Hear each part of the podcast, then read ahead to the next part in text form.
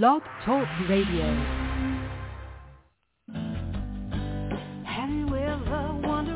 Welcome to Mind Shifters Radio with the Forgiveness Doctor, Dr. Michael Ryce.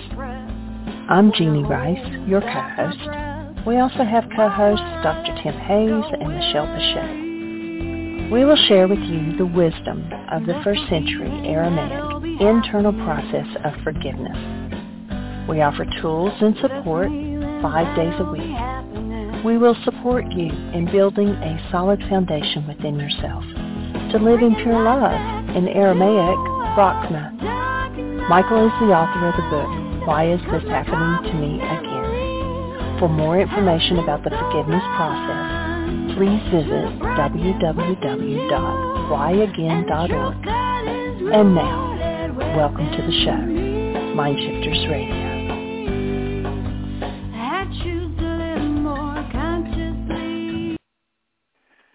Welcome to Mind Shifters Radio. I'm Tim Hayes. I'm the host for First Hour, and today is Friday, November 17th, 2023. As always, we're grateful to everyone who's joining us here today, whether you're listening live or through the archives, as we spend another couple of hours teaching and supporting people in using some of the most powerful, effective, efficient, and accessible tools I've ever encountered these tools are available absolutely free through the tireless efforts of Dr. Michael and Jeanie Ryce on the website at whyagain.org. If you go to that website and click on the two words that say start here in the upper left-hand corner, it will take you to a page where you can download and read chapter 24 of Dr. Michael Ryce's book, his book is titled, Why Is This Happening to Me Again? And that chapter of the book contains a narrative description and explanation of the primary tool in this work. That tool is called the Reality Management Worksheet, sometimes called the Reality Management Wake-Up Sheet. And it's a tool I've been using to great effect for 19 years to improve the quality of my life and of most of my relationships and to turn any negative emotional experience I have into part of the infallible guidance system that each and every one of us has been given. You can also download the actual worksheet process itself. It's a simple PDF file. Click the link, download it, print it off, copy it as often as you'd like, and use it over and over again absolutely free. You can also go to your App Store and type in the three words Heartland Aramaic Forgiveness. And if you choose to do that before you're done typing the word forgiveness, you'll see the glowing heart icon. If you tap on that, it will let you download a completely free and private app that contains the reality management worksheet. It contains an abbreviated version of that worksheet process. And it contains a copy of the Dragon Klingon game, which is a wonderful way to introduce these tools to even younger audiences.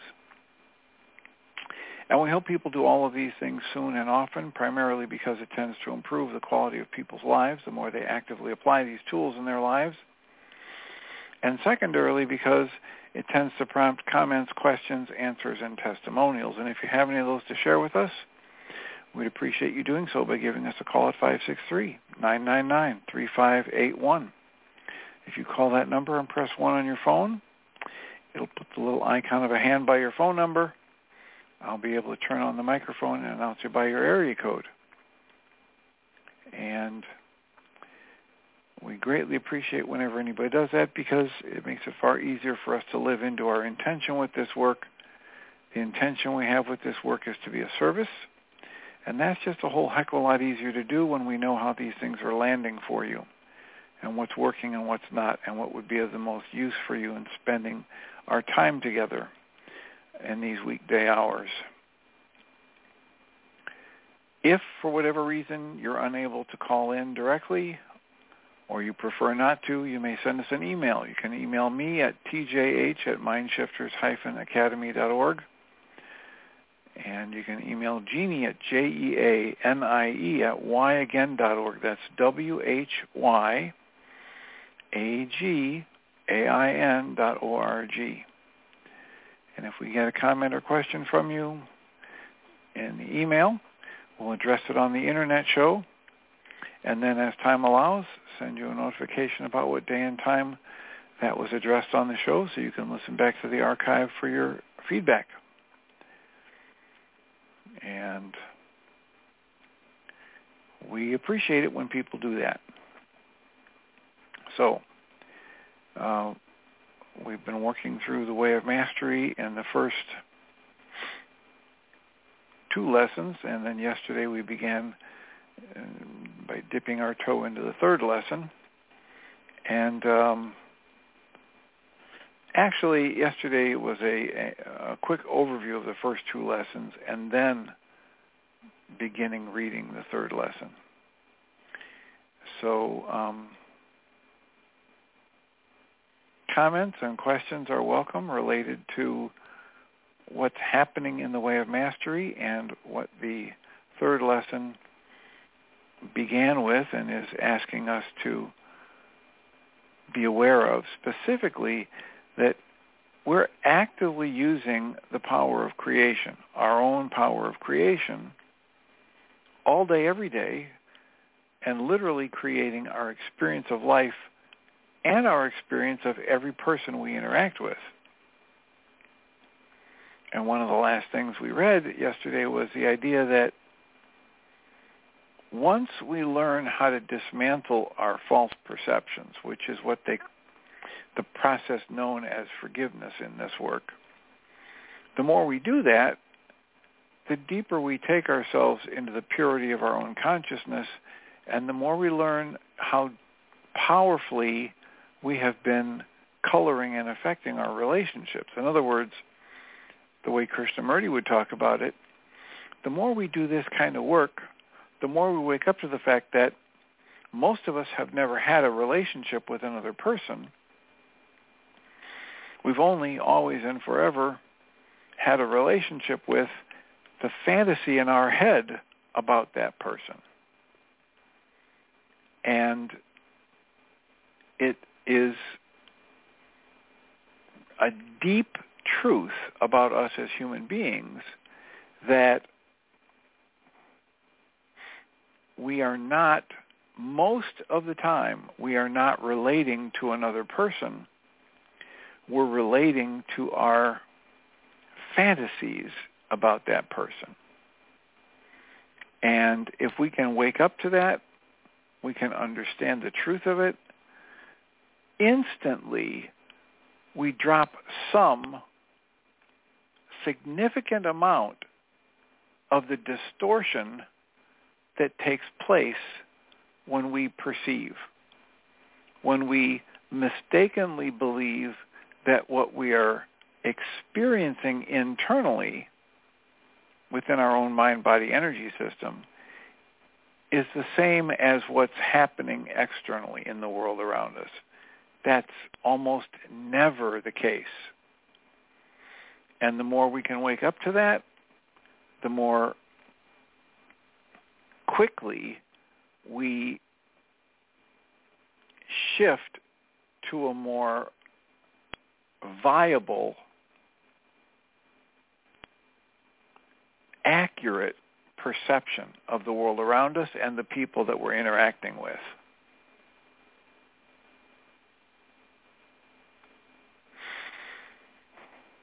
So the process that we're being asked to step into in the first two lessons is awakening our awareness of how active and powerfully we are creating our experience of life. And then in the third lesson, right in the very beginning, it asks us to accept the fact that that process of creation is very, very specifically creating, coloring, distorting every relationship that we have.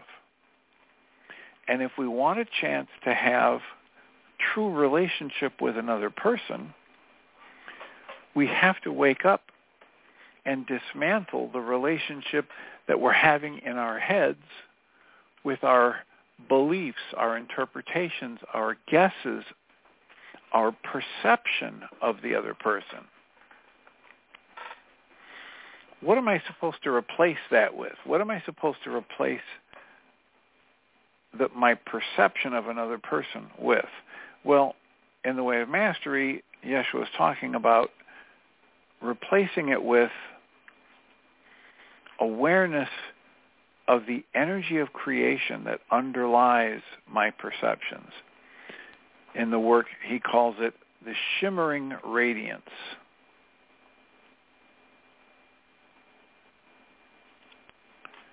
And the shimmering radiance is something that he began to intuit and then actually began to see and then eventually woke up and realized that when he wasn't seeing the shimmering radiance, it was because he was creating an image, an idea, a perception about something that was obstructing his view. He calls it a veil, a curtain, a bushel basket, something blocking his direct experience of the flow of life, of love, of, of creative energy in the moment.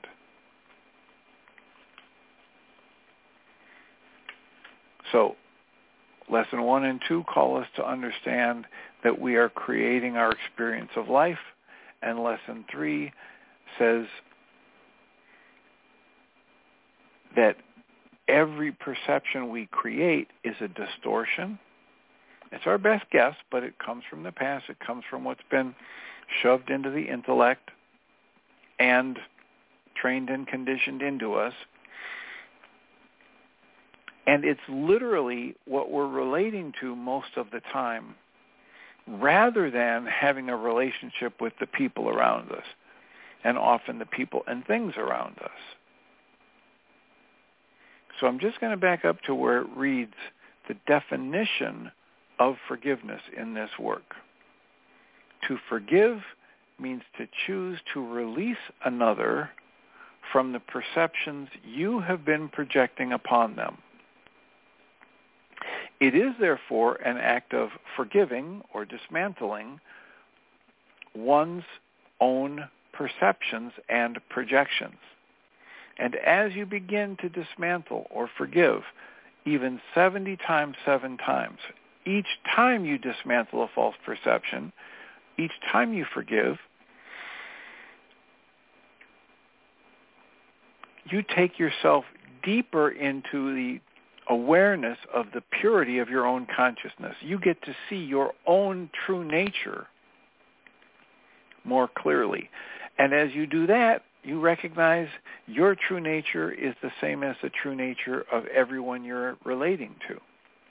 And then you begin to see how profoundly you've been coloring and therefore affecting all of your relationships through the simple act of not being aware of the power of projection, of the power of distortion that arises in the moment of choosing perception over direct experience. The text goes on and says, but more than this,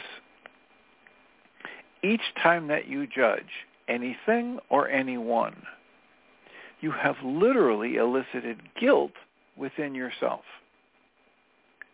Because there's a place within you, yet still, that knows the perfect purity of your brother or sister. So there's a part of you that knows their perfect purity, that knows your perfect purity and the oneness that connects you both or, or all, and yet you judge. And so now there's a there's a conflict within you. One part of you is judging, another part of you sees their perfect purity.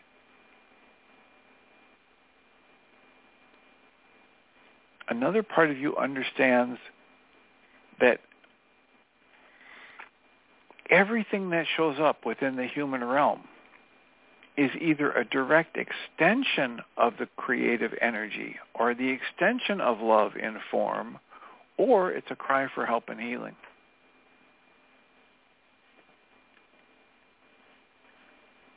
The text goes on and reads, When you judge, you have moved out of alignment with what is true. You have decreed that the innocent are not innocent. And if you would judge another being as without innocence, you've already declared that this is true about you. Therefore, to practice forgiveness, to do the practice of actively dismantling your negative perceptions, this actually cultivates a quality of consciousness in which you finally come to forgive yourself, to release all negative judgments about yourself to dismantle every false perception of yourself. And then it says, and it is indeed the forgiven who remember their Creator. It is indeed those people who have dismantled all false perceptions that see with clarity that they never left home, that they are connected to their source. The text goes on. We wish to share with you the power of forgiveness, how to cultivate it, how to refine it, how to understand the depths of it that can be revealed to you as you do a process of forgiving 70 times seven times, and how to bring up within you that which has not yet been forgiven, but perhaps forgotten. And in this lesson, we will also speak of what perception is and what projection is. So in that last paragraph, it says, we're going to try and help you understand how valuable it is to dismantle your false perceptions over and over and over again, how to use it as a tool, how to cultivate it as a practice, how to refine it, how to understand the depths of dismantling false perception within yourself and negative judgments within yourself that can only be achieved and realized as you make this process of dismantling false perceptions or this process of forgiveness a moment-to-moment process and energy you engage in. And as you do that, you need to bring up from within you everything in there that's less than love that has not been dismantled. It might have been forgotten. It might be tucked away in some corner of your consciousness that you refuse to look at, and yet it's still there. And it's crying out to be dismantled. It's crying out to be canceled. It's crying out to be released from its false perception.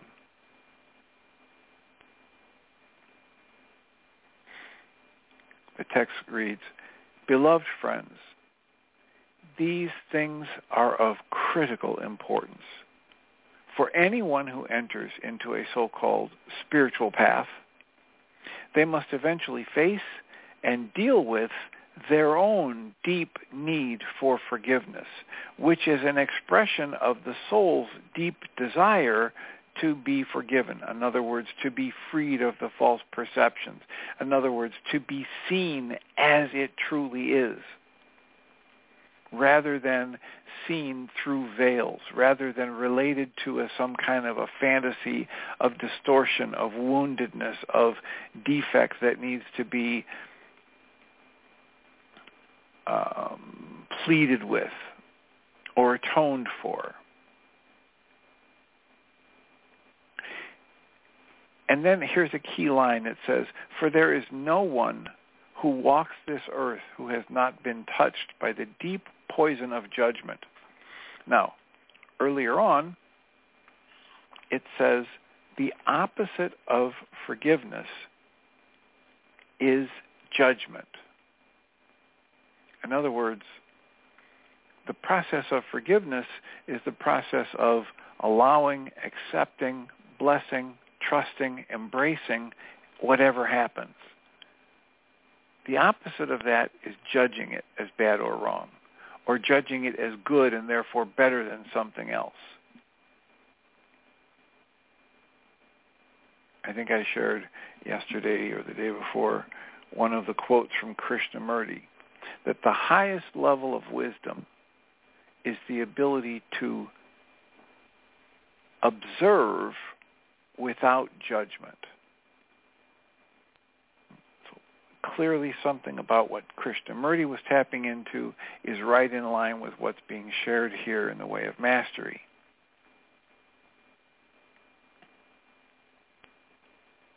Judgment is the opposite of forgiveness forgiveness is the dismantling of judgments, is the dismantling of one's own projections and perceptions, which are less than love, which are the veil that distort the actuality of life. There is no one who walks this earth who has not been touched by the poison of judgment Everyone needs the process of dismantling judgments, of dismantling false perceptions, of forgiveness. And then perhaps, you know, the one of the most important lines in this entire book comes next. It's repeated in a variety of different ways. The next line is, as we speak of these things, let not seriousness enter the mind. Please don't take yourself too seriously. Please understand you're at play in the kingdom. Please understand the kind of thing that it was saying at the end of lesson two.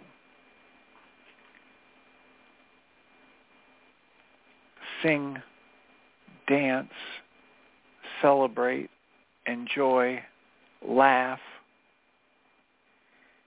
engage in these exercises with great zeal, with great joy, and above all, with great outrageous playfulness.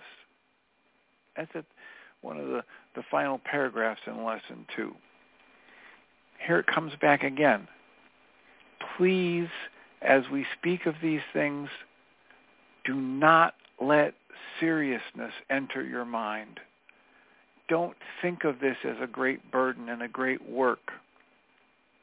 Oh my God, there's so many times I've judged myself negatively. Oh my gosh, I've got so much work to do. Please don't take that perspective. That in itself is another false perception. That in itself is a negative judgment.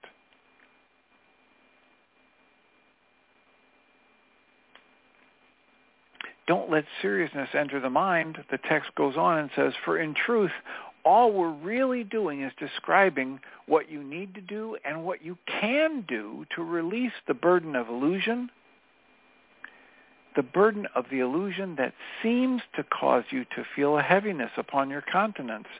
And it seems to cause you to feel a sense of a lack of safety in the world. You're perfectly safe. There's no heaviness except that which you create and hold on to. You can't be further away from your source and Yeshua and the Christed mind than the width of a thought. And you are the one who authors that thought. Change your thought. Lighten up. Cancel your goals. Put away everything you think you know step into this empty-headedness, this not knowingness, and feel the lightness that comes from dropping all of the judgments, all of the conditioned thought that says, oh boy, you better work hard, you better get it right, you better not, you know, make a mistake or you're going to be punished. If you want any reward, you've got to do it right. Drop that as false. How can you know it's false? Because you'll feel the tension associated with it. The tension is the alarm system to wake you up to the fact that you're not going with the flow of life, that you're not connected to the ease of creation which gave rise to you and with which you can create new tomorrows. You could think of this process, the text goes on and says, you could think of this process as taking your rheostat and turning it up a bit by, quote, enlightening you, making you lighter, taking away the burden of guilt and judgment from you, or having you just put it down. Like a satchel you've been carrying, a heavy satchel full of granite rock, you can just put it down. The text reads, Therefore, in truth, understand well, this process of forgiveness is essential. What has not been forgiven or dismantled in others has not been forgiven or dismantled in you. But not by someone outside of you that sits in judgment. Your Creator never judges. What you've not forgiven in another, In other words, what false perceptions you've created and held on to about another and what you've got as false perceptions about things in the world that you haven't dismantled, this is but a reflection of what you carry within you as a burden of what you won't dismantle, of you won't forgive or dismantle or put down within yourself as a negative judgment against yourself. This comes right to in alignment with the bottom line observation that says, I will never be upset about anything anybody else ever says or does, or doesn't do that I think they should, unless I'm still judging myself negatively for doing the same or similar thing.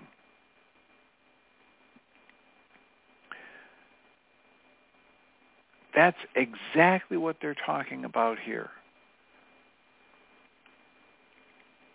Everything that I judge another person negatively about or the world negatively for is just a reflection of a time in my life when I've held a negative judgment against myself for doing the same or similar thing and I haven't yet dismantled that negative judgment against myself.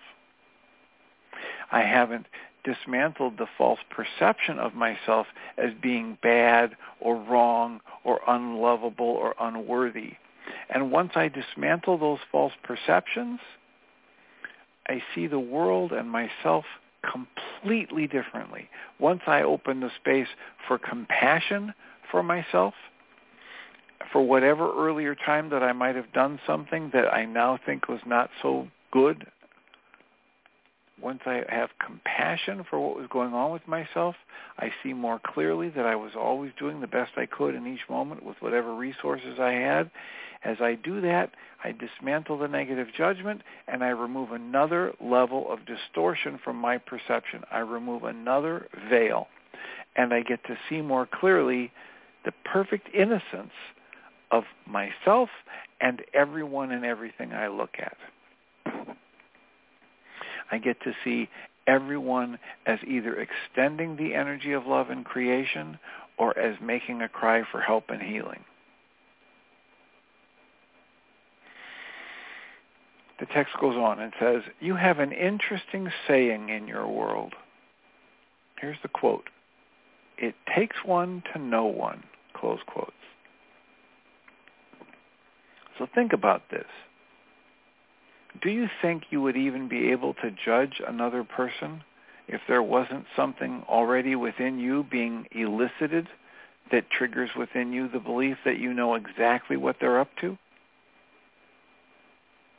That is why you judge them. Sometimes you judge judge harshly because you fear that energy within yourself. Or you remember how hurtful you've been when you acted from that energy. But when you've forgiven yourself, when you've dismantled the false perceptions of yourself and of things you've done in the past, rest assured you will know what it means to walk in this world and yet not be of this world. You will be able to feel the energy or the activities that any other person may freely choose, and you will discern that energy you will understand that energy and you will see through it and you will still see the face of Christ before you. Here, discern the energy and yet not judge it. The difference between discernment and judgment, I can look around my room and I can see a cranberry colored cloth on one chair and a brown leather on another chair and a, a greenish blue fabric on the love seat and an entirely different color on the walls. And I'm just discerning the differences. I'm not saying the cranberry color is ugly and the brown color is beautiful and the blue color is so-so. And I'm just seeing clearly that there are some perceptual differences. when you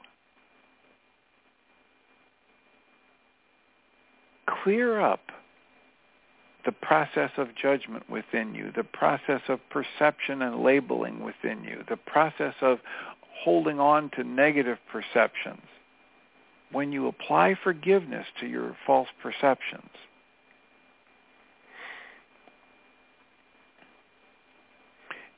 you will be able to walk through the world and not be of the world. You'll be able to feel the energy or the activities that any other soul may freely choose, and you will discern that energy without judging it. You will understand that energy fully and deeply, and you will see through the energy of the person that might be a cry for help and healing, and instead you will see not just their wounded self, but you will see the face of Christ before you. You will not react. This is the text continues. You will not react, which literally means to act again as you did in the past, to reenact, to redo something. You won't do that. Instead, even if you're being persecuted, and then in parentheses it says, or to speak from personal experience, to be nailed upon a cross, close parentheses. Even if that's happening, you will have cultivated the ability to extend love. Now I'm ex- I'm inserting the word extend here in this phrase. It says you'll be, you will have cultivated the ability to love. And I'm saying you will have cultivated cultivated the ability to extend love. The text reads, and in all situations, no matter what another is doing, your first response will be to enter into the quiet stillness within and merely ask of the Holy Spirit, quote, what would you have me say? What is most important for this other soul in this moment? Close quotes. How can I be a blessing to myself and others in this moment? That's what I can ask when I have cultivated this well enough. Area code 610. Hi, Dr. Tim. Gosh, this is just such good stuff. It's right where I've been thinking, and I bet a lot of other people too, the difference between discerning, discerning as if you're getting what Michael Ryce calls actuality, even perception is not a clean thing by the sound. Um, I've been confusing projection and perception, thinking that ultimately for, for me, my understanding is projection and perception and judgment are all the same they're like gradations maybe, but they are the same. And now this new word comes in of discern. I'm trying to find a word that takes me out of the error of my my out sight, what? whatever I think I'm seeing, the error, the mistake, the mistaken um, sight, um, which is a judgment. Well, okay, okay, but listen, listen here you, just said I'm trying to find a word that will take me out of something, right? And so what yeah. that means is you're you're playing in the realm of thought. Yeah. And right now you're thoroughly, Okay. deeply engaged in sustained incoherence, as David Bohm would call it. And so what you're looking for is going to be an experience that you won't really have words for. So Mhm. what what what they've already highlighted for us is what is the role of intellect if the intellect can't teach us to love, etc. Well, the role of intellect is that it can show us our pain, our frustration, our tension, our Mm. judgment. And then we simply wake up to the fact that we are engaged in a process that's producing that. Mm. And then we soften and breathe and just take a step back and just notice. Mm. One of the great great parts of Krishnamurti's teaching is that he says, when you see this clearly, it loses its power over you. When you see it clearly, the mind then asks, oh, but what do I do with that? But Mhm. the soul, the, the observer, the essence, instantly just relaxes and stays Mhm. in observation and understands there's nothing to be done here at that level because who or whatever might want to do that thing is more of thought, is more of ego, is more of a, the intellect as the way of mastery is calling us to think about it here. Mhm. Well, So, so instead of here's what I do, just say this is what I'm watching for. I'm watching for tension. I'm watching for Mhm. judgment. I'm watching for a negative flavor of energy. And I'm going to spend more time, more of my conscious energy monitoring my physical energy system, my body, my emotions, and just at the earliest warning sign that I'm getting into thought with a negative flavor to it, I'm just going to breathe and soften and say, oh, this is false. This is why Krishnamurti would keep saying, what we must do is learn to see the false as false. Just to see that, to see the false as it tries to parade as the truth. Mhm. And eventually the truth reveals itself. And that's all we need to do. Once you see the truth, and in Krishnamurti's work he talks more directly about how the, the way to go through life is to have practiced this ability to be wide open in observation and let the truth of life that you're observing, let it act on you and let whatever actions come out of you be a direct reflection of that. So you're not thinking about what to do. You're acting in a flow, responsively, re- reflexively. And when you're acting in that reflexive action, when there isn't the distortion of judgment, everything's in harmony. Everything flows. you have to be in a tremendous, a, a real state of trust. Don't don't to d- do that. don't don't don't build it up so big, right? Now now you're doing what what what what what they ask us not to do. Now you've let seriousness enter the mind, right? Now you're defining it as, oh boy, you would have to have done so much work to get there. Please let not seriousness enter the mind. It isn't that difficult. It starts to happen automatically. It flows. It starts to just ease out of you when you ask, what's mine to do here? How can I be a blessing to my brother or sister? You ask Holy Spirit in this moment, what would you have me say? What's most appropriate for this other soul in this moment? That's all. You can say those words. You can put yourself in that space. That's not a huge task. It's just one that hasn't been practiced. Mm.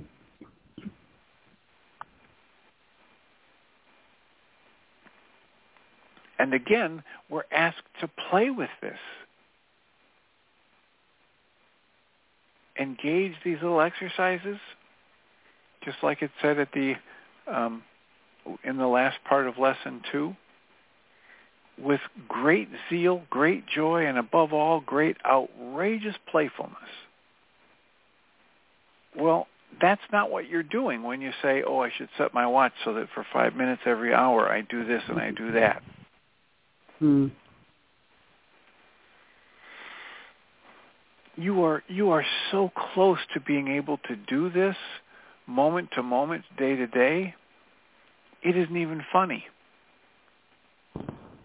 You are not at the other side of the universe from this possibility of living in in direct connection to life unfolding.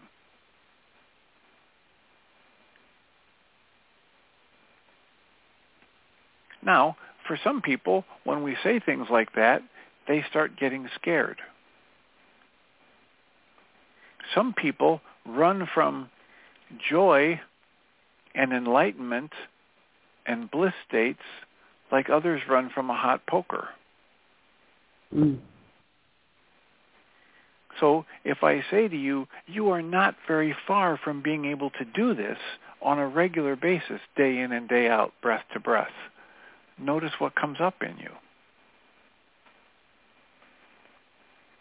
And if there's any part of you that wants to push back against it, just notice there's some work to, to, to be released. There's some false belief to be put down, to be seen through.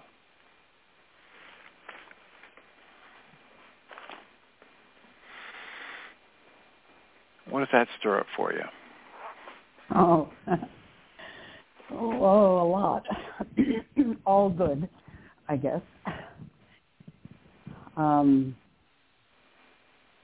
I I've been thinking a lot about our tenant Michael because I get stirred up a lot with him, and I know it's my stuff. And we are Tim Bingham and I are now on a wait list, officially on a wait list for this independent living place where we would be selling our house and getting rid of a lot of stuff. And we're thinking about a time frame and we want to give our Michael lots of um, lots of lead time so that he can plan to be okay when we leave. And um, so I'm wrestling with, are we enabling him or are we helping? I don't know which settling in and saying, show me what to do is a great idea. Breathing and allowing and also dismantling fear because I have a lot of it. Uh, that he won't be okay. Therefore, we we will be. I'm not good stewards of this person who has needed some help. Just going using sort of Michael's my the the person that I'm thinking about, but it's all my stuff. Anyway, he just enables us to bring it up really fast and intensely. Because to my mind, he isn't, he is in real danger soon to be, have nowhere to go or not even a car unless we bought him one. But we're, we don't want to do that because he could be saving money from his income every month, but he's not saving his money, and so I'm working with frustration, anger, judgment, all kinds of things. Everything's coming up, and this lesson is exactly what is needed. Applying it moment to moment, just as you say. I love that. Every breath you do it, and I feel as if I'm doing that a lot, a lot.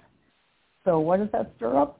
All the stuff but it's great to hear it because it's exactly the cutting edge over here where we live.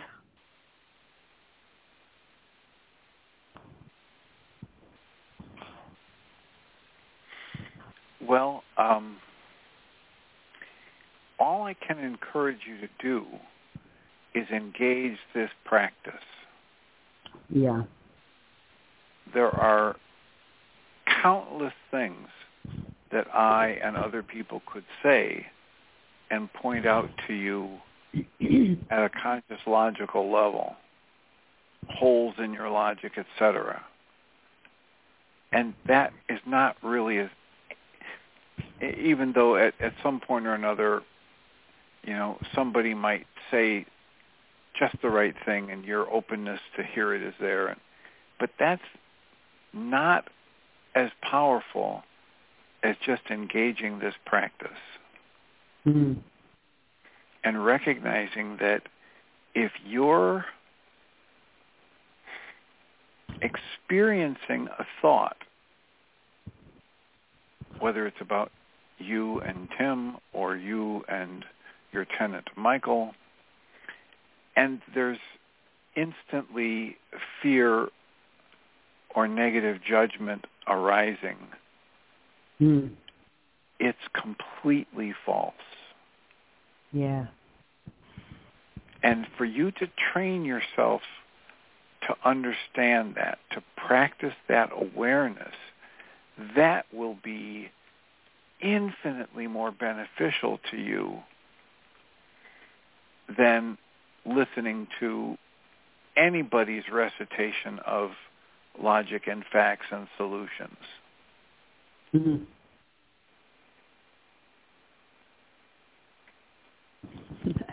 that might be true. I'd like to hear them though. yeah. Yes, but that's just because that's a distraction. Right? That's that's just going to take you out of your own internal agency and ability to discern and ability to ask where did we stop reading right in all situations no matter what another person is doing when you have cultivated your ability to extend love to this degree in all situations, no matter what another person is doing, your first response will be to enter into the quiet stillness within and then merely ask of the Holy Spirit, what would you have me say? Yeah. What is most appropriate for this other soul in this moment? When you've you know, dismantled enough wait, wait. when you've dismantled okay. enough of the false perceptions, in other, in other words, you've purified your mind and your heart and the emotional field of your own being, you've dismantled enough of your own fears, enough of your own negative self-judgments, you'll discover that you exist only to extend love.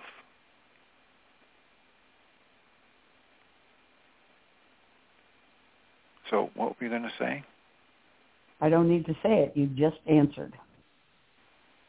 You just did it. Thanks.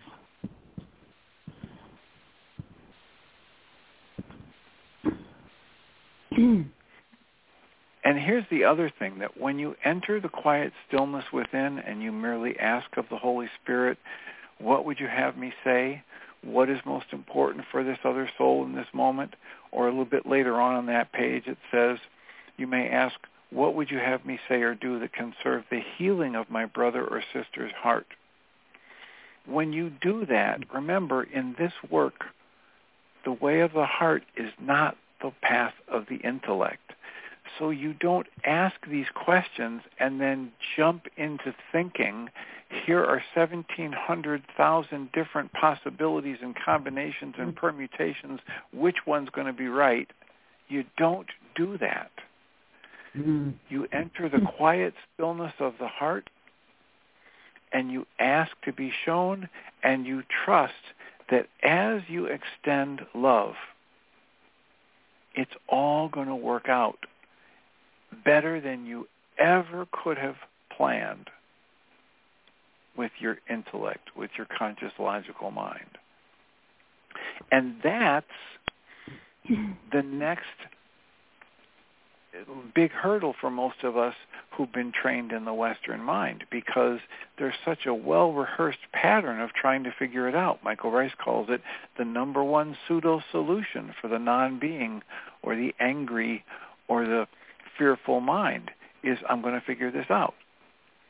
So we're, most of us have been programmed for so long to do the figuring out that it takes an absolute practice to quiet that Mm. part of the mind. To say, okay, why don't you go over here at the kitty table with some Oreo cookies and milk with the rest of my fearful and and hostile thoughts and just play over there. But I'm going to sit here in the quiet stillness of my own mind where I've entered into connection to my source and ask again of the Holy Spirit, of the one mind, of the Christ mind, what would you have me say? What is the most impro- appropriate thing for this other soul? What might I say or do that can serve the healing of my brother or sister's heart? And then trust that you don't speak or act until you feel compelled to, and you trust that whatever you do is going to be a blessing for you and the other. And because you've stepped into that quiet stillness and you're asking the Holy Spirit, you will be shown and you will not be pouring your mind energy into the thoughts that generate hostility and fear. And your vision of what's going on is going to be clearer. Mm. You might do the practice that Michael talks about of resetting the filter over the frontal lobes in your brain of your mind. Mm. Reset it to love, Rachma. Mm-hmm. And reset the filter over the back of your brain, the perceptual filter, to Kuba, so that you can only intend have intentions that are keyed to love and have perceptions that are keyed to love.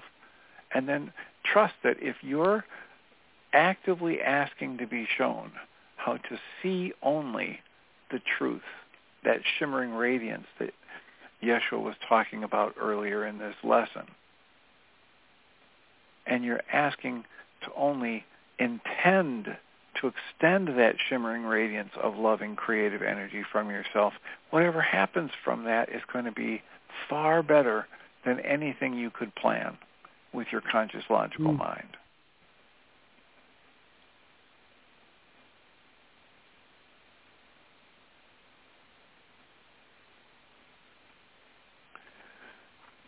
So the first step is asking to be shown, and the second step is being vigilant so that that figure it out part of my brain doesn't kick in and take over.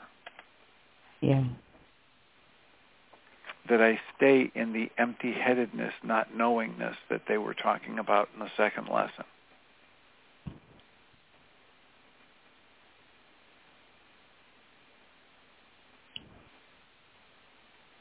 Does that make sense? Yes, it does.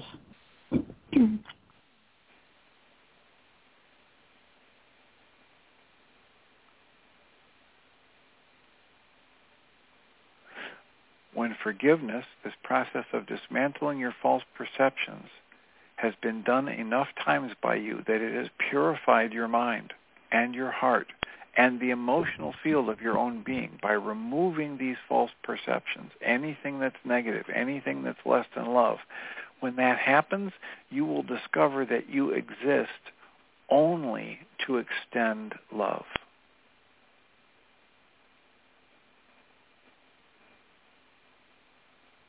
The text goes on and says, you are the Savior of the world.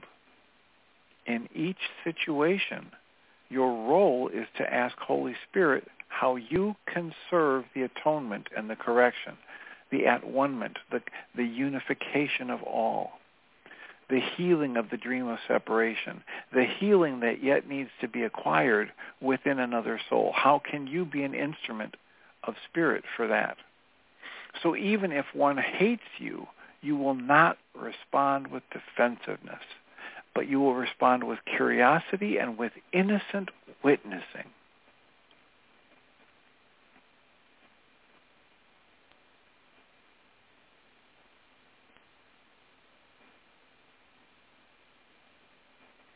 That's after you've been doing the forgiveness process 70 times, 7 times.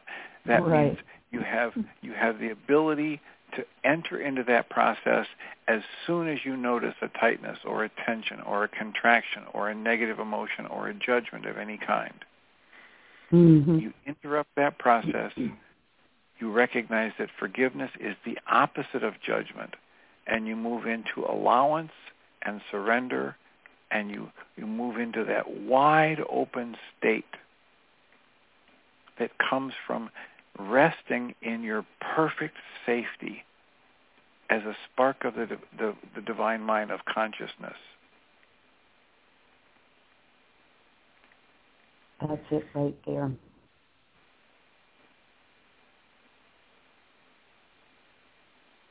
He says, even if your hands have nails going through them, I tell you truthfully that it is still possible to enter into the quiet sanctuary of the heart and to ask of the Holy Spirit, what would you have me say or do that can serve the healing of my brother or sister's heart?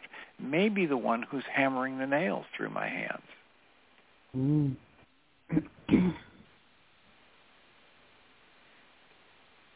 that last short paragraph reads, all that I will be sharing with you, not just in this lesson, but in this entire course. All of it has as its final goal your complete Christed consciousness and the fulfillment of what your own soul desires, which is forgiveness, which is the total dismantling of every false perception and the restoration of your conscious awareness to your true nature as this energy of creation expressing in form.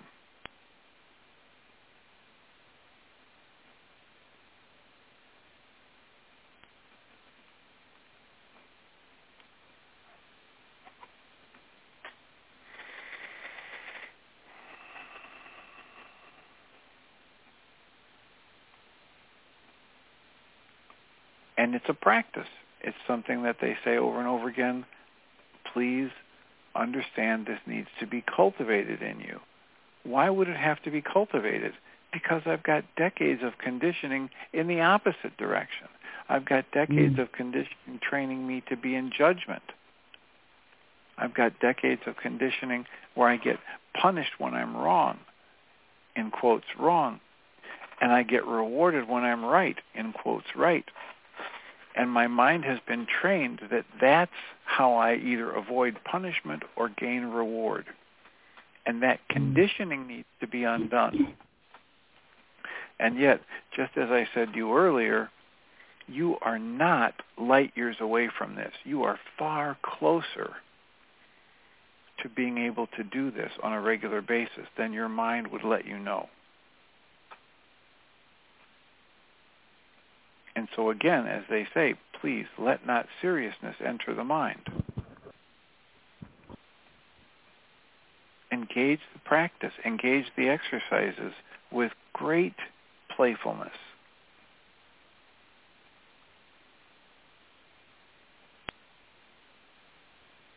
And that's going to be, you know, one of your one of your best uh, in indicators that you're on track is that you're going to be feeling that you're at play with this, that you're just experimenting. Mm. That it's okay if it works really well or if you get tripped up and you fall back into some old pattern. It's going to be fine. No big deal. That's one going to be one of your best indications that you're doing the process the way it's recommended.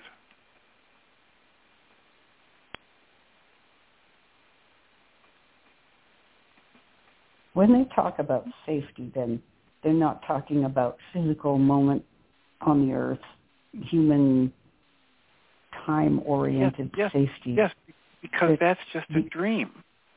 Yeah, they're talking about ultimate, total, final, forever that safety. Your, that your your true nature is completely safe can't be chipped, dented, rusted, faded, or broken in any way. Your essence as consciousness has never been. It's it's right there in the beginning of the Course in Miracles. Nothing unreal exists, and and and nothing real can be damaged, can be hurt, or threatened in any way, and nothing unreal mm-hmm. exists. So the whole thing about threat and danger is all in the realm of space and time. It's all made up by mm-hmm. the human mind.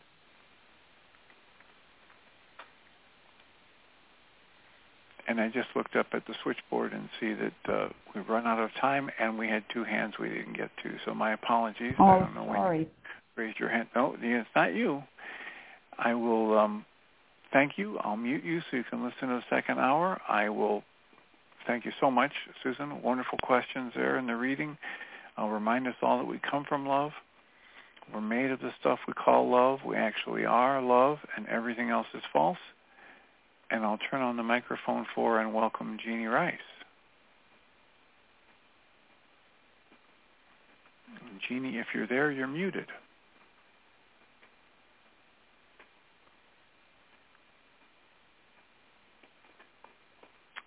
Well, maybe she's technically challenged.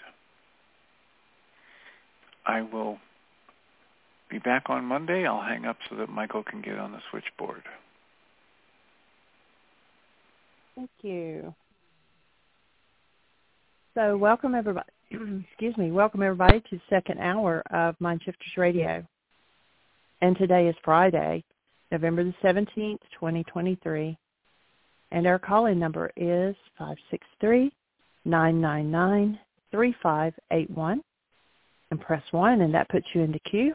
And I see there are a couple of hands up, so we'll wait for Michael to get on. He's dialing in. And we welcome you to the show. We hope that you're planning an awesome weekend. We have Aria all day today. She didn't have school. And they've had um, several things going through their household, so hold them in the space. There's uh, Aria had it Friday, and Gabby had it on Sunday, and Ryan's got it today. So some kind of bug going around, and uh, she's doing better, but she didn't have school today anyway. And uh, I'm wait, still waiting to see if Michael comes in. And there he is. Welcome, Michael. We have a couple hands already up. Yes, here he is. Thank you, dear heart.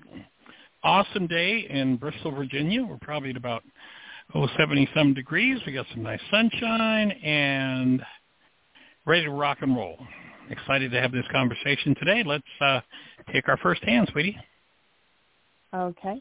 I think that Susan's is still up from Dr. Tim, but I'll start with her because she was on first. Okay. Hello, Miss Susan. Hi, I've I've finished with Dr. Tim, and there are a couple of other people, so I'll be listening. But go ahead with the other guys. All right. All right. Blessings. Thanks. The first one is 760. I believe this is Anne. You're on the air. Hey, yeah, it is. Um, My goodness, we haven't heard your voice in a while. Welcome. How are you? I know. Thank you. I'm doing well. Um, I just wanted to thank Susan for her time with Dr. Tim. I came in late, but I came in right on right on cue because Dr. Tim was saying the word judgment, and then from there it was like, ah, what Susan was going through and asking um, helped me to um, get through my wake up sheet that I'd been working on. Well, I didn't get through it yet, but it, I was at a standstill on uh, one one E where you release and surrender to love, you know, the things that you've written before. And so um what and I was going to ask you this. I think I kind of already know the answer, but I'm on one of the semi new ones, but um it's where I want um you've gotten done with the story, the thought and the punishment and now, you know, it's in the box. I release and surrender myself. I didn't have an issue with that. I release and surrender my emotions Right. of hatred and anger. Um, I released and surrendered my stepfather. And then I released and surrendered my story. But when I got to my thought, I couldn't do it. I just was bawling. I said, I can't do it. And I go, I know I need to do it and blah, blah, blah. And then listening, you know, to the whole thing because Dr. Tim's going through the um, Course in Miracles again. And then with Susan's stuff. So thanks again, Susan. Um, I realized my conscious logical mind was saying I had to do this in order. So if I couldn't release my stepfather with, you know, my thoughts about that that stirred up the anger and hurt, I should go on down to I choose to honor truth. Number two A, and just keep going. And I think I've heard Jeanie say that before. Hey, Perfect. If it's not working to do it in order, then go further and get quiet. And so that's kind of like what I was picking up with Dr. Right. Tim and Susan. Well, you've heard you've heard Jeanie before talk about what she calls backing into a worksheet, and it might start. You know, if, if you put put the worksheet in front of you, step three is what you've got in your mind. That's where you put you put in step three, for sure. Yeah. And and I want to acknowledge you and congratulate you on something you just did that is monumental. That is. that well, if you go back and listen to your words, you were uh, clear and crisp and 100% responsible for what was moving, for what was coming up for you. Yes. Yes, Instead that is of Thank you. the thing that upset me, the thing that hurt me. So that's Mm. that's a like that's a mega breakthrough. Um, because Yes. most everybody they're they're stuck with their belief that that out there is what caused this, rather than that's what stirred it up. And uh, and and and you know one of the things we've talked about over and over in the show is that the the human mind is an evidential device. And that means that it can only give you the evidence that you give it permission to give you. And your words are what give it permission. So if if somebody says, yeah, that and when that really upset me, then I'm giving my mind permission to generate evidence that proves that that out there is the cause of my upset as opposed to taking responsibility. Oh, that that stirred up this upset inside. I mean, that's um, that's just you just change the whole way from from the average person's mind, which is all about projection, to one of responsibility. That's a monumental step. So you've really been doing your work, haven't you? Well, and more recently, um, I, you know, I used to think it was the old pattern of, okay, what did I resonate? I resonated um, the stuff that I was in and the the blame thing, and so then you resonate more of it, right? With with relationships. Well, now I'm in a relationship that I'm realizing, oh, I have been changing, and a lot of is due to you know doing work, previous work, and then I was in this lull. But more recently, listening a lot, especially this year, to Dr. Tim and just you know every group of us that was calling in, and I've resonated love out and now I have this new relationship that I've been in for well two and a half months and and then God said, um, well, you know, there's still some more work to do. and it's like, really? Here's your opportunity to learn forgiveness. You'd think like life was designed for that. Right? And it it's sounds like, like no. the invitation to take your whole life to a new level. So that's awesome.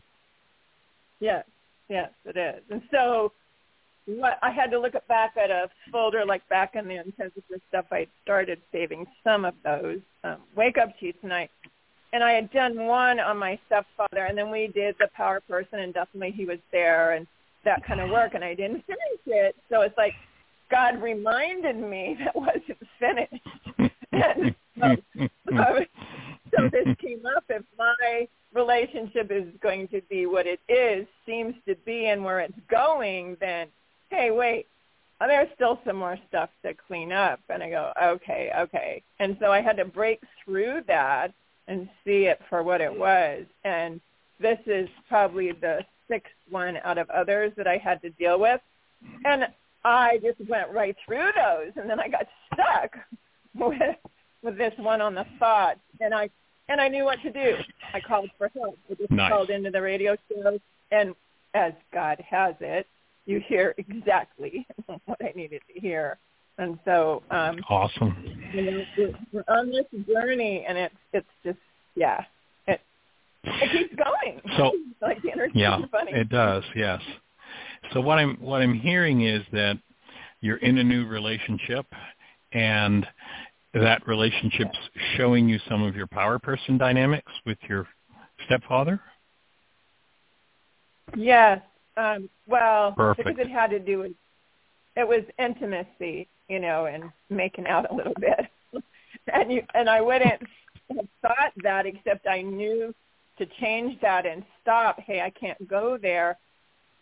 And that happened a few weeks ago, but and I hadn't looked at well, why did I pull back? Why did I say, hey, you know, um, I can't do this right now? But then two days ago, God started working on stuff, and it didn't come down to my stepfather until last night, and I wasn't going to go to sleep Hmm. on that, so I did it today. Nice. And then Nice. I got stuck right there in the thoughts, but then now I know what to do different. So Yeah. I just need to go on awesome down work. and then come back to that. Yeah.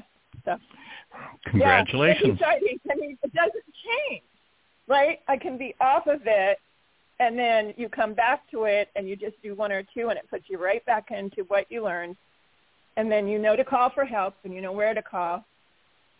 You know who to call Ghostbusters. Call Ghostbusters. That's it. Get those old, old ghosts out of your jeans. That's right. I love it.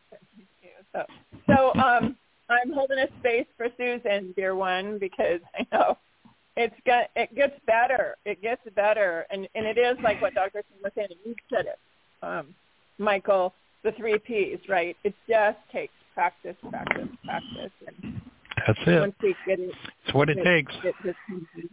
Yep. Anyway, so grateful and blessings to you guys. I appreciate you. Awesome. All right. Appreciate your call. Thanks. Blessings. Mhm. Um, uh, bye. Nothing more rewarding than someone who picks up the tools and takes it to the next level. That's awesome. That's why we do what we do and certainly warms the cockles of my heart. So Ms. Jeanie, did you have another hand up? We do, and it's area code 541. I think it might be Miss Belinda.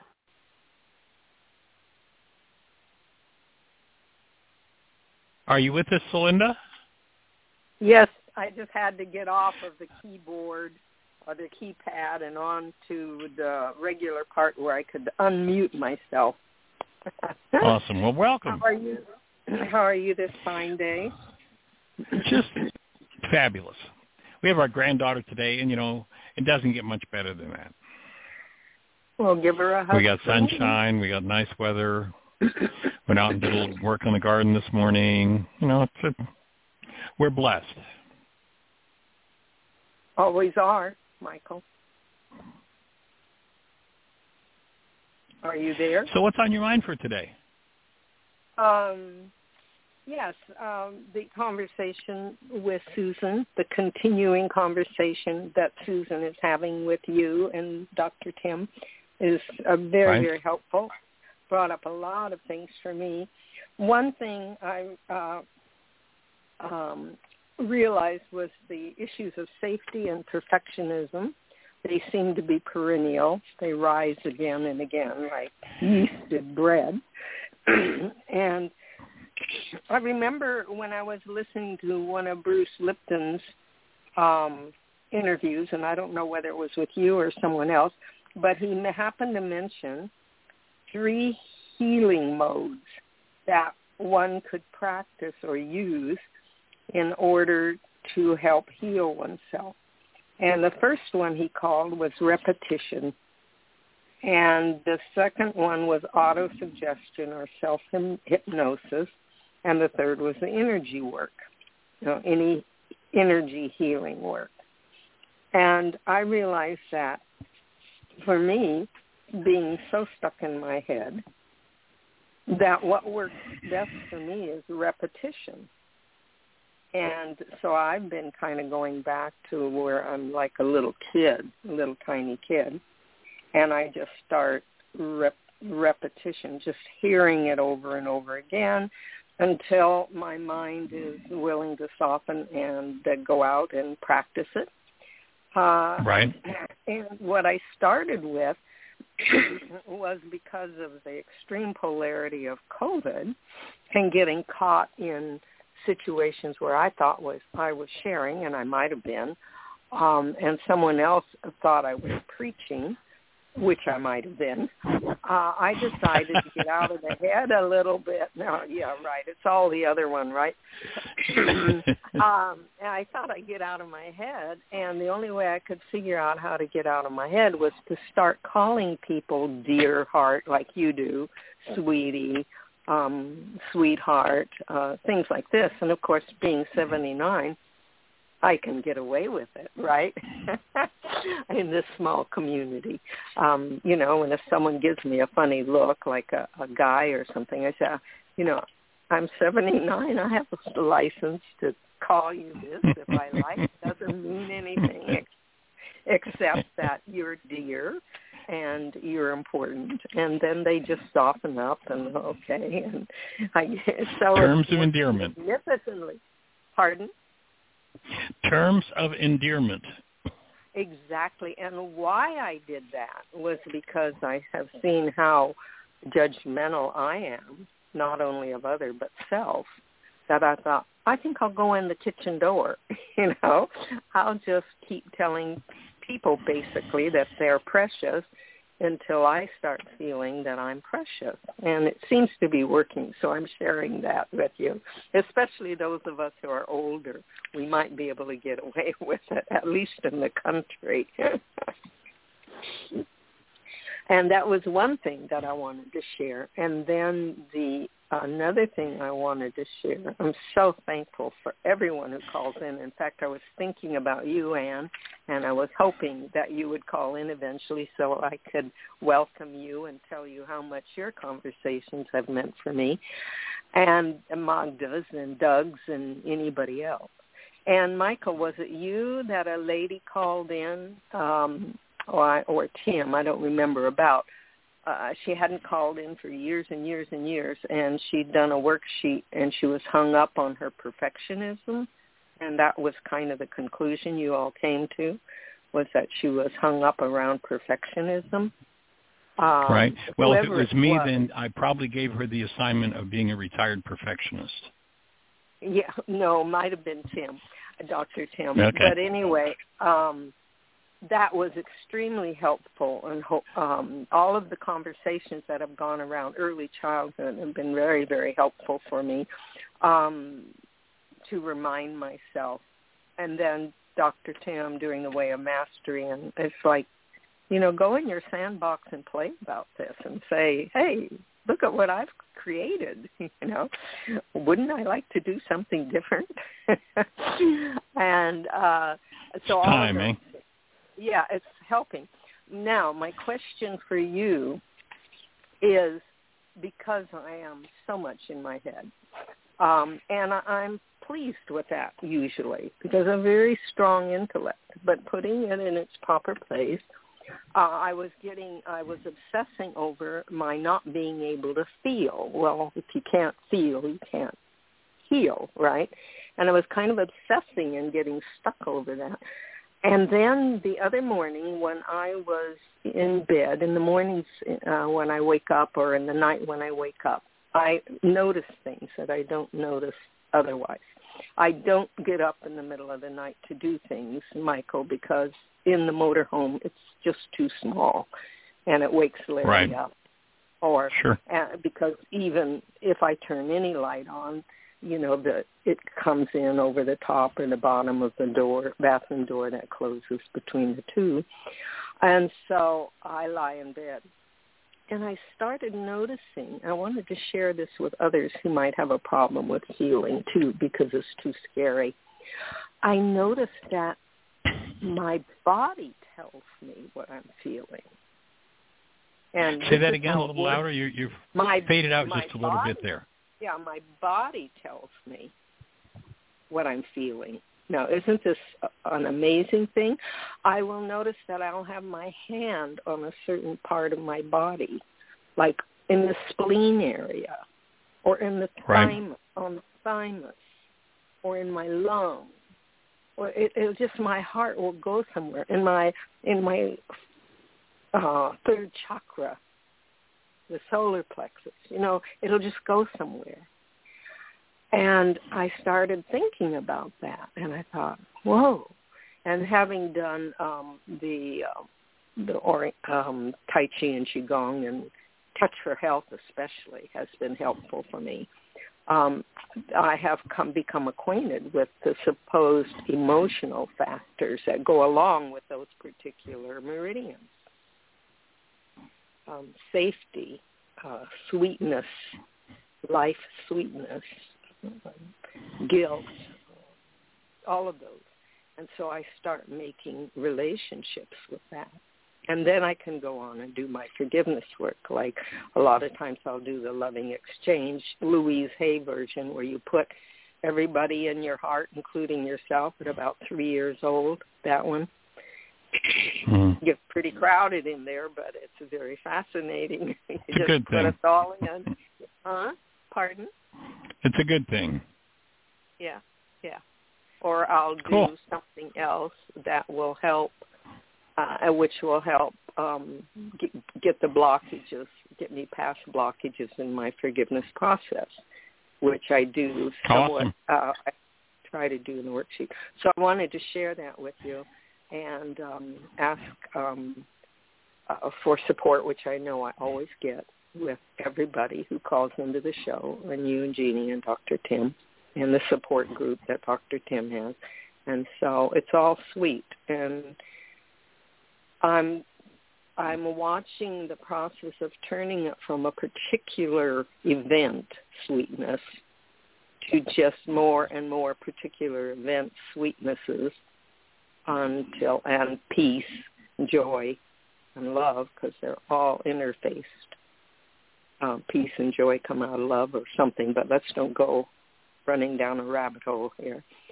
So anyway, I just wanted to share that. And any thoughts? All right, young lady.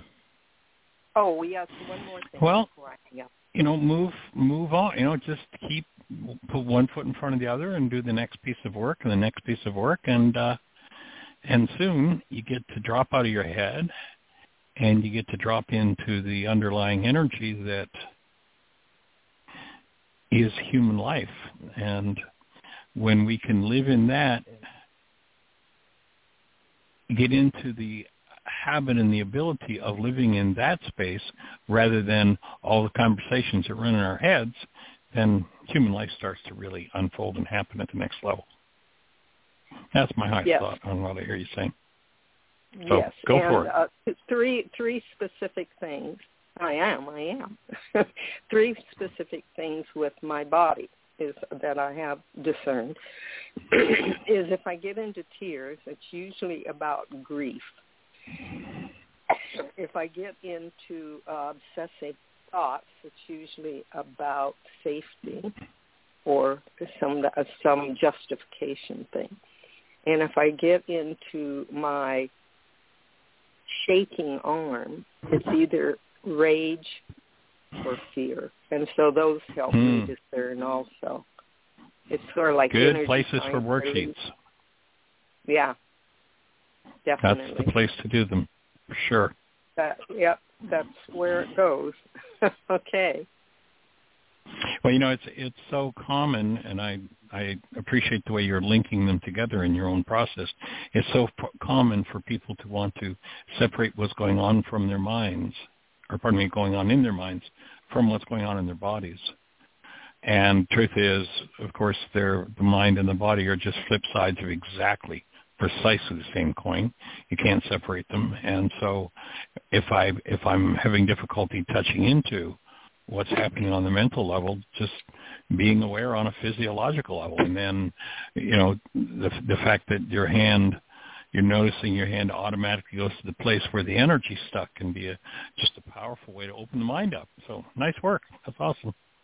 Yeah, and I really appreciate yesterday's uh, breaking down of the emotional um, dis-ease process that develops into physical disease because I hadn't quite it hadn't quite coalesced for me, and um, that everything is connected to everything else. Um, and any any circle. One time I was talking to a friend and I said, "Oh, it's a vicious circle. There's no in and no out to it."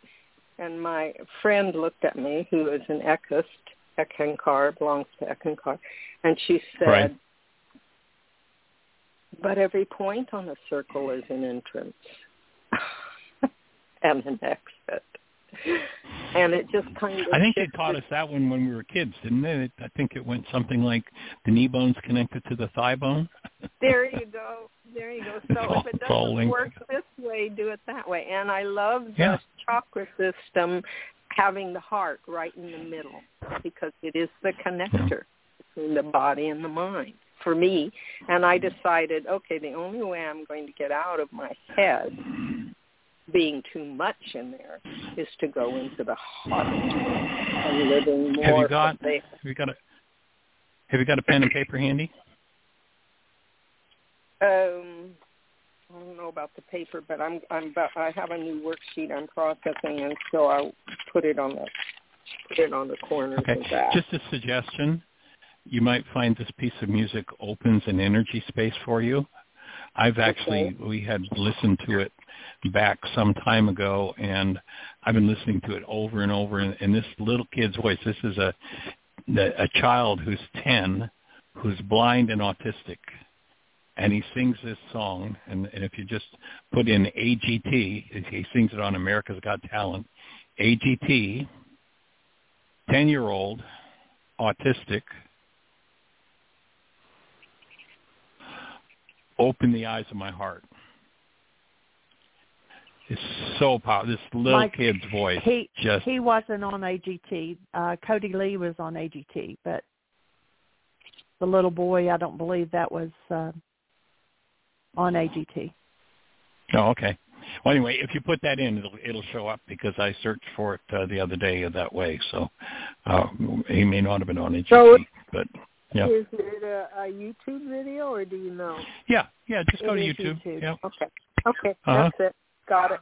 So, ten-year-old autistic, open the eyes of my heart. Yep.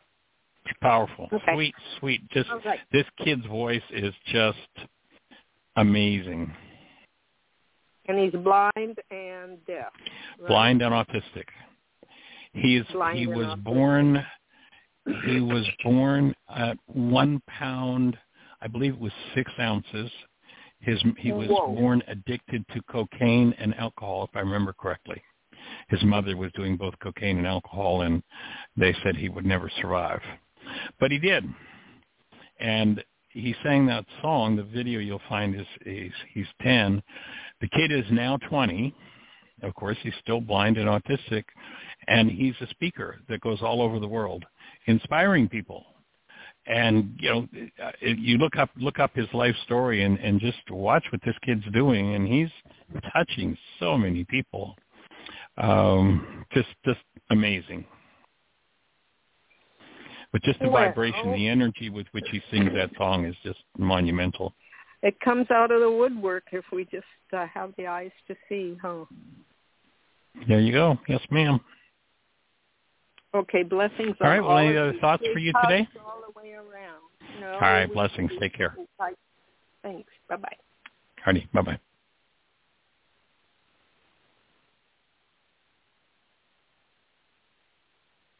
And I am putting a, a link to that YouTube video in the notes for today, and his his name is um, Christopher Duffley. Yeah. Yeah, pretty amazing. His life story is pretty amazing to to read and then to hear some of the stuff he's doing now as a young man of 20. Cool. So, Miss Jeanie, do we have anybody else in the uh, phone queue with your hand up or anything happening in the chat room? Any messages come through the app lately? Uh, no hands up, nothing in the chat room, and no, I have not gotten any other emails. I'll click it open, make sure one hasn't come through since I checked last night. But Cool. and we've got 31 minutes, so we've got lots of time. Somebody press one. Yes, and I'm I'm in, in particularly searching for, you know, we did four days, so four hours of Aramaicisms, which to me is just a monumentally huge topic. Like we could spend, well, actually, I've spent the last 43 or 44 years on it. And so I'm especially looking for questions that might have been inspired with that four days where you played those uh, that workshop Aramaicisms. Anything that you know we covered in that four days. You know, of course, we didn't answer questions because it was pre-recorded. But anything that uh, that moved for anyone, I invited everyone before we started that series to have a note notepad and uh, and ask questions. It'd be cool to hear anyone's thoughts, what it stirred for you, what questions, what what impact perhaps some of the particular definitions and words that we talk about in the workshop have. And of course, Aramaicisms, once again, being a term that I coined to reflect our effort to bring back the original first century meaning of the words that were used in the teachings of this man named Yeshua.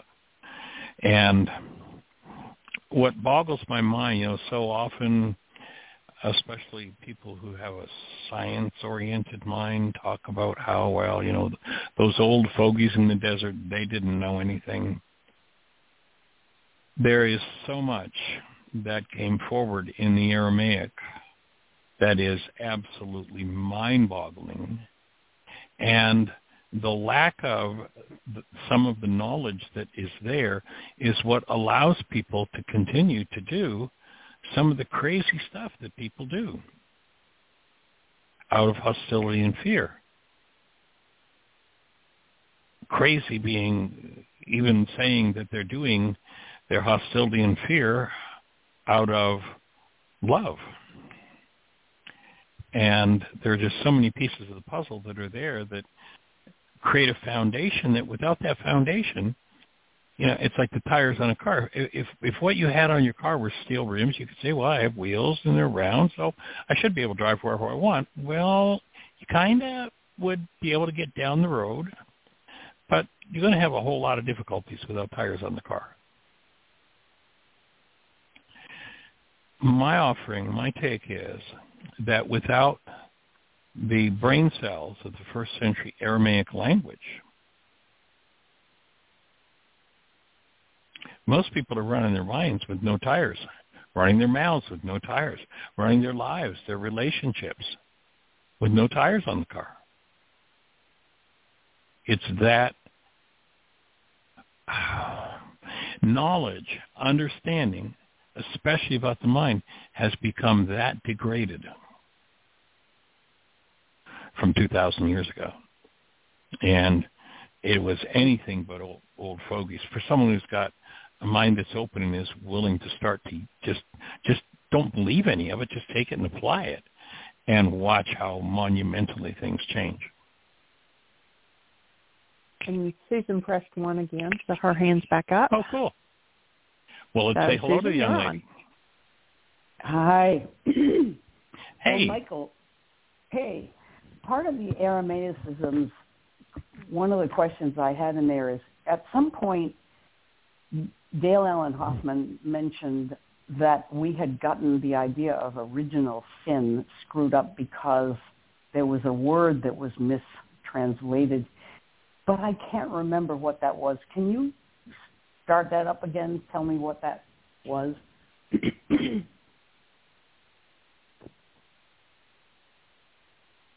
said it was I'm not original sure. blessing. He said the word should have been original blessing, Hmm. something like that. I haven't Yeah. gone back through, but um, Right. anyway, I I think I'm not of recalling the fact. it offhand. Well, I'll come at it from my question from another angle. Um, sometimes it occurs to me that the reason we may have fear is because we are experiencing ourselves as separate from one another. And Yes. as soon as we're separate, we have these vehicles, our bodies, that have to be maintained and protected. And we, um, so we automatically have fear in there. And yet fear is a seriousness. Dr. Tim's talking, uh, re- was reading about how one of the biggest mistakes we can make is to take ourselves seriously and to take our situation seriously. We are here to play.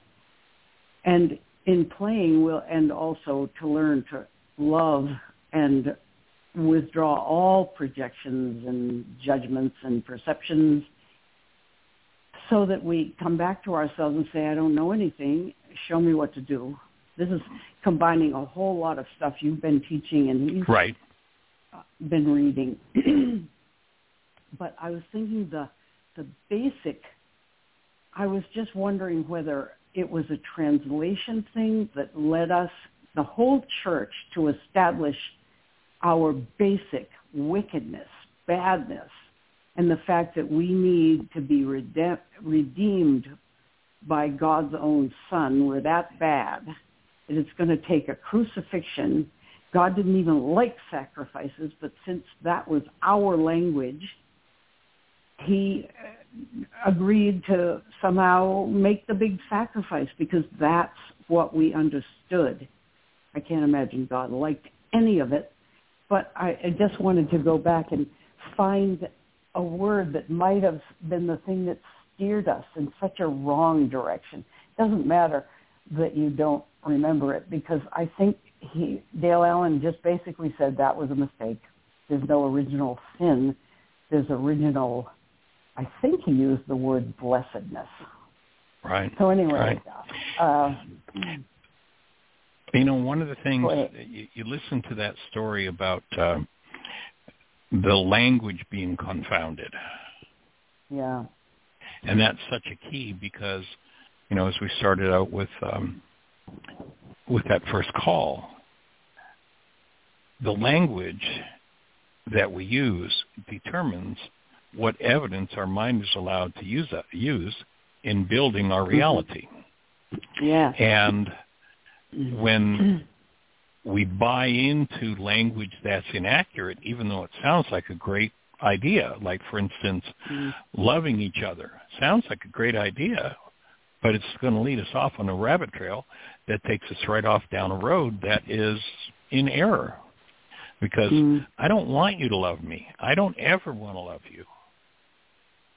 And I know that I have never been loved and I've never loved anybody. That whole rabbit trail is falsity.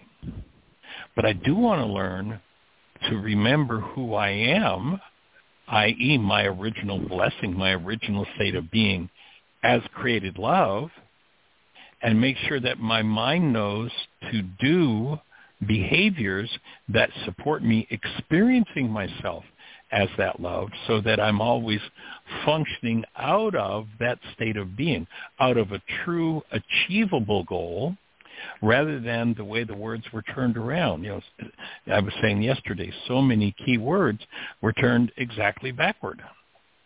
Mm. And so, you know, the mind is uh, almost addicted to, oh, well, I need to love you. I need you to love me. When that's just it's just a fallacy. It's like, you know, it, it's like saying, "Gee, I'm going to do a, a new opera on my piano. Get me the guitar." Mm. Well, I'm never going to be able to play an opera on my piano if I think that the guitar strings are piano keys. It's that kind of basic error to, to say I'm going to learn to love you or I want you to love me. It's it's like just it's so like Michael, I want to play you're... in a particular field and and somebody shows me uh, a a pit you know, uh, at the bottom of the mountain, and I try to get to the field from the pit, and it's just not doable. It's that mm. gross an error, and and when we give up, this state of being, this state that we were created in for some falsity in the mind, we've given up the original blessing for original error. And once someone engages that error, it tends to be passed on from generation to generation. Once mm-hmm. someone wakes up and starts to function out of original blessing, then we can each become the support for each other, remembering that and remembering in the sense of becoming a member once again of the human race. Mm. So that's good. Human and beings. I was going to ask. Absolutely, right Go on. Ahead. That is it. I was going to ask you, and you've done this before, but when you say hold Rachma active and present, Rachma is to me, it's a chunk. It's a, it's a word I haven't metabolized and translated into my into my my soul. It's, it's not, an, not an, an easy one. It's not easy. So could you fool around with giving it some adjectives or synonyms or how about a metaphor all right it's it's it's fun. We're working with Aria on metaphors and you know getting her to understand those. So we'll come up with one. You know, you know what is this, Aria? Oh, that's double entendre. anyway, so how about a metaphor? Sure. So I have a camera. And when I click the shutter, like the only way I can get a picture on the photographic plate is by opening the shutter of the camera to allow light in. Okay. That's Rachma. It's a shutter okay. in the mind. It's an opening that when mm-hmm. we open it, and so it's I'm I'm asking Ruka for support in keeping Rachma open, keeping the shutter open. This thing called Rachma, which then allows active present love into physiology. So it's the gateway. It's, it's a, a dual function. One, it's the gateway. You know, the aperture open is the gateway into which light enters and hits the photographic plate. Rachma is the gateway into which love enters the human form and floods into and empowers or fuels the whole human form. So, so that would be love. no, Rachma is simply the it's the gateway. Mm-hmm. You know, when, when Yeshua says you must have rock, not not love your neighbor as yourself, but you must have rock when you think of the Creator, when you think of neighbor, and by doing so you maintain self. So I'm with a neighbor, and up comes my hostility. I'm certainly not functioning as love. I certainly don't know myself as love. In fact, maybe at this moment I'm just so filled with rage I can't even imagine what love is. So many people yeah. live in that world. Mm-hmm. If I've entered the practice of asking Ruka for support in opening this aperture, mm-hmm. all of a sudden there's an opening and I get a flash of light. A flash of love comes in to bring solace and healing mm-hmm. to everything in me that's moving that isn't love. Whatever's in there, based in whatever form of hostility or fear, if I can even for an instant open that shutter, open that Oh. gateway, then the active presence of love, the light floods into my physiology, into my mind, and into my emotions. And whatever's moving in me at that moment that's based in a lie heals in that instant, that fast. I have felt that. I have felt that in the most challenging situations, and it's like a flash. Mm-hmm. Uh, That's it. That's great. Um, Thank you for the question because I've never thought of it that, that way, and that's the the best way I could even imagine explaining it. Just realizing that this is the, the shutter, and and the practice is to keep it open more and more and more. And and so again, we hear Yeshua saying, you open the shutter, you mhm. bring in, you maintain the presence of love in your physiology, in your mind, in your emotions, and so by doing this, in the presence of this person that brought up your rage you get to maintain your human life. You live in original blessing. Rather oh than, boy. you know, the rage that this person resonated in you that maybe goes back a hundred generations and people would call that the original sin. If in the Mm. presence of someone resonating my quote unquote original sin, something that went on, who knows, a hundred generations ago, the pre- the gift of someone giving that is if in that instant I can remember to open that shutter, then that flash of light heals whatever's moving in me. Mm. And then there's a second function for it when that aperture is open, when that gateway is open, and that is that it there, there are basically three filters in the human mind over the part of the mind that holds intentions and the part of the mind that holds perception or that formulates perception. Rachma, the second function of it is that it is a gateway that allows or filters what's happening in the mind so that hostility or fear, negative or destructive energies are inhibited, and the only energies Mm-hmm. that can move to formulate my intentions are those based in love. So at the Mm. same time, it's kind of like bringing my mind into alignment with this state of being that's now shining through this aperture. And when that happens, all of the intentions I can be aware of are linked and keyed only to love. Like this is this is one of the ideas that I was talking about a few minutes ago about how what's missing in the world that the world doesn't there's no such concept as this. And yet when it's there and you know this person's resonating my fear, my sadness, my grief or my rage, if I can keep that open, then that fear, sadness, grief and rage is inhibited Mm. by the activity of Rachma, and now my intentions, the energetic patterns of my intentions have to be based in love, and seeing as how my intentions are the raw material of my goals, then my goals are going to be based in love, and that means that a mm. second filter moves or a second aperture opens, and that's Kuba. It's a matching, the matching aperture over perception is Kuba.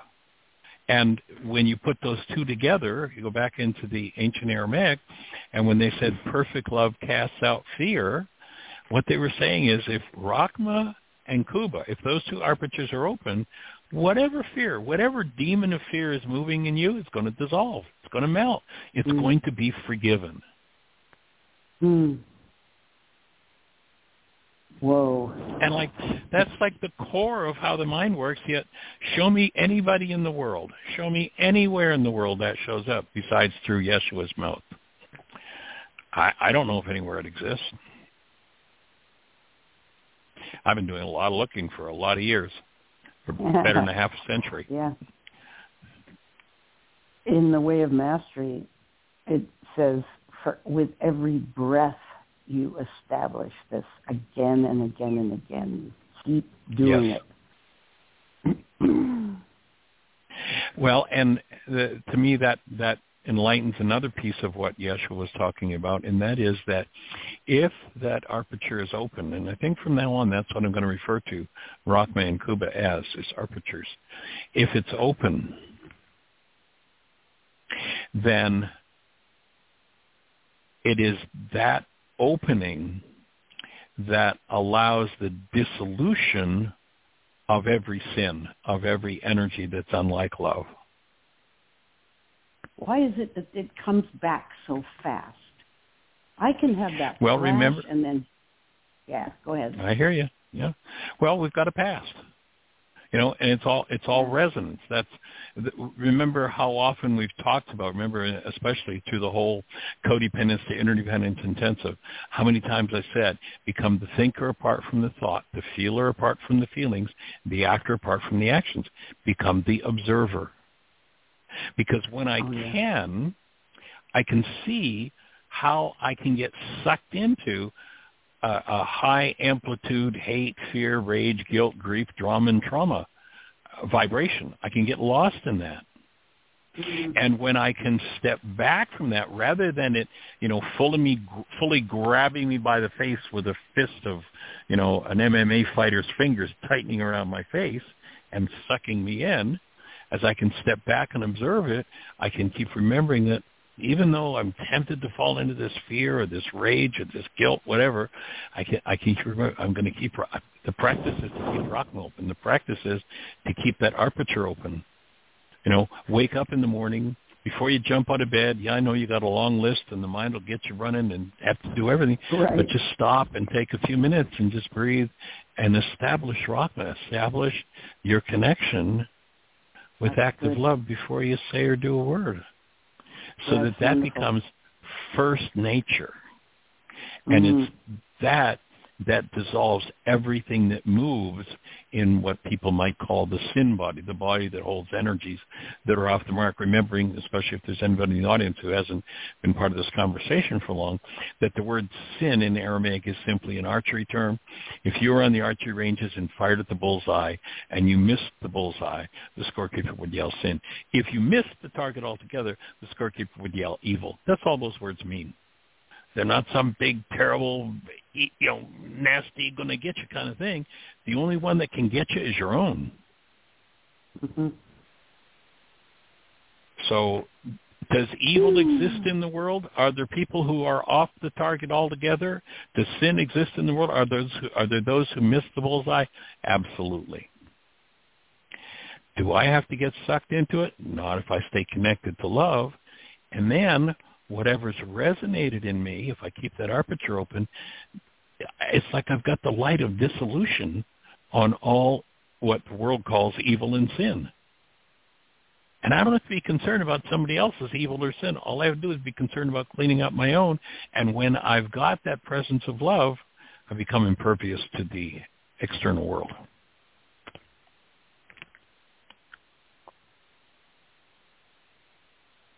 I feel as And if I just breath- got a booster shot. Yay. and the breath is the key to keeping now the veil open. Remember they talked about the veil of the temple must be rent in twain. They weren't talking about a purple curtain in the church. The veil of the temple is the barrier between the subconscious and the unconscious.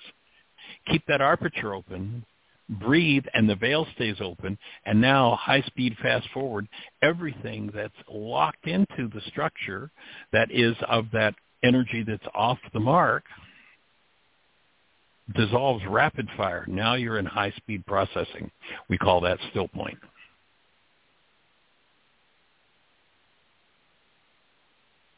I can remember we were Jeanie and I were in um, Miami, Florida, speaking at a church there, and the topic I was talking on was baptism. And if you remember, you know, Yeshua went and did baptism, and he did baptism because it was a tradition in the Jewish, you know, culture. Okay, I'll go. I'll go do that. But you'll notice you can read through every word of it, and you never hear about him pouring water on anybody's head. I mean, there are people who supposedly are following him, and that's all they talk about is. I mean, there's even a whole thing called the Baptist Church, and he never baptized anybody by pouring water over their heads. Not one person. But what did he do? What did they say? He would baptize with the Spirit. And that word spirit there, again, another mistranslation, another word change. If you go back to the original story in creation, it doesn't say anything about God sending out some sort of disembodied spirit being. It says the Creator sent out its breath. And when we cut ourselves off from the breath, we close down the veil of the temple, which locks in those generational patterns of hostility and fear, of quote-unquote sin. And so if I'm in the practice of keeping that aperture open, keeping that light coming in, and the pineal gland is the only set of cells in the body that receives and responds to light. And it's interesting, there are so many things, so many drugs, so many chemicals and such in the culture that calcify and shut down the pineal gland so no light gets in. Mm. I believe that's probably the point of Rachma. That's the aperture where the light comes in. And then if I'm breathing when that happens and there's some form of hostility or fear in me that starts to move, the combination of those two things and I'm freed from my past. I'm baptized. So this I'm doing this presentation and and I literally had this visual kind of like intuitively come in and what I saw was everybody in the congregation like this is what we should be doing is everybody in the congregation getting with a partner, laying their partner down and breathing them. And that whole room of people together being breathed, allowing that full flow of the breath, and people are being baptized. That would be a real baptism a la Yeshua, nothing to do with water. It's got to do with energetic healing. Jesus himself was baptized by in water by John the Baptist, Right. but He he, did left, the traditional Jewish thing. tradition. What? What exactly. He he fulfilled that tradition. I think it was just part of you know this is what you got to do if Yeah. you're going to be a rabbi in in the year zero in uh, in the Middle East. Right.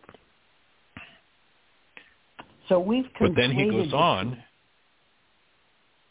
and then he goes on and he does something different. He shows people Mhm. how to breathe. And people who are touched by the breath, in whom the Holy Spirit enters, that is the whole breath, process out whatever doesn't belong, quote unquote, their sins are forgiven. Whatever is accessed in the presence of the light, energies that are based in hostility and fear are literally, physiologically, emotionally, and mentally transmuted by the presence of love.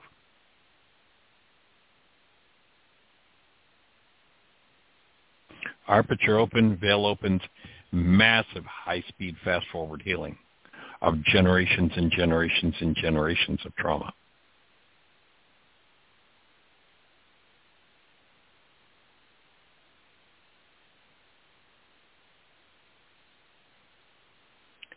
Does that fit with where you wanted to go? Yeah, that's oh boy. This this um, show piggybacked really well with Dr. Tim's show. Sweet. yeah. So the question then becomes, what is it, even if I'm focusing on Rachma, what is it that I have difficulty keeping my breath moving in the presence of? What what moves in my mind that all of a sudden has me restricting my chest, restricting my throat, restricting my jaw, clenching my jaw, shutting down my cranial structure, shutting down the energy so I don't have to feel and deal with what's in there. And in those moments, Yeah. in those moments, if I'm able to be the thinker apart from the thought, the feeler apart from the feelings, the actor apart from the actions, I can literally, you know, it's kind of like I can bring my my spine forward. I can open my chest.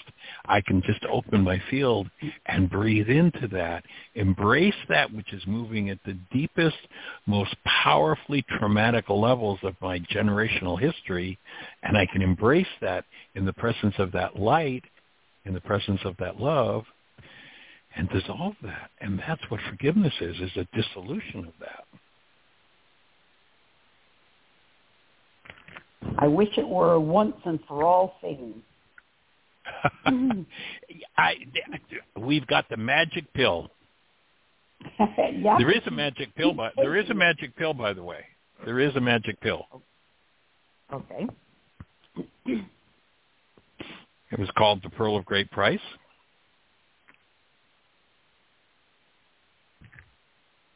I, I didn't say I was going to share it. I was just saying there is one. Oh, no, just kidding. Just kidding. Willingness. Willingness. Still. What is it that when something happens that I tighten in the presence of, hmm and am I willing? Because when I soften and open, that stuff's going to start to move. And you know, a lot of people have literally spent their whole lives and made virtually every decision about everything from what they eat to what they drink to who they talk to to how they talk. They make every decision based in I got to keep this shut down. I've got to keep this from moving. I can't, I don't want to face, I don't want to deal, I don't want to feel with this. And so they lock in and their gut is locked up like a, as tight as a drum and the rest of their structure is like boards. When it's mm. meant to be subtle, gentle, mm. pulsating, moving energy through every cell, through every muscle, through every bit of sinew in the structure. So the willingness to allow, and you know, you could almost think about the, the level at which the veil is open. You know, if it's if it's open in the top inch of your head, well, you know, that's pretty cool. But then the other, you know, five foot whatever is closed down. So can I move it down? Can I bring it down to where that soft, subtle, um, love-filled, light-filled energy is moving in that part of my tissue structure, down into Mm. where it moves through my jaw, through my throat, through my lungs, through my my belly, through the you know the genital area, through the legs, through the hips, through the thighs, through the knees. Through, you know, can I can I open the veil so that whatever's stored there, I'm willing to embrace in the presence of love God, that's a key rather thing. than Yes, it is. Rather than sending that energy out into the world as an invitation for somebody to come and do it to me so that I get to look at that. Willingness is a magic pill.